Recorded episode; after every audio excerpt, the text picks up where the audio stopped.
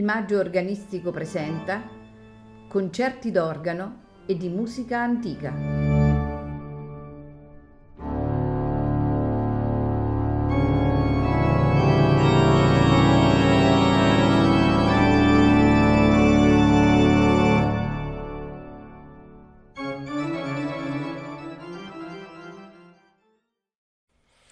Buonasera e benvenuti a Il Maggio Organistico Presenta. Questa sera ascolteremo dei concerti per organo e orchestra di Giuseppe Sammartini.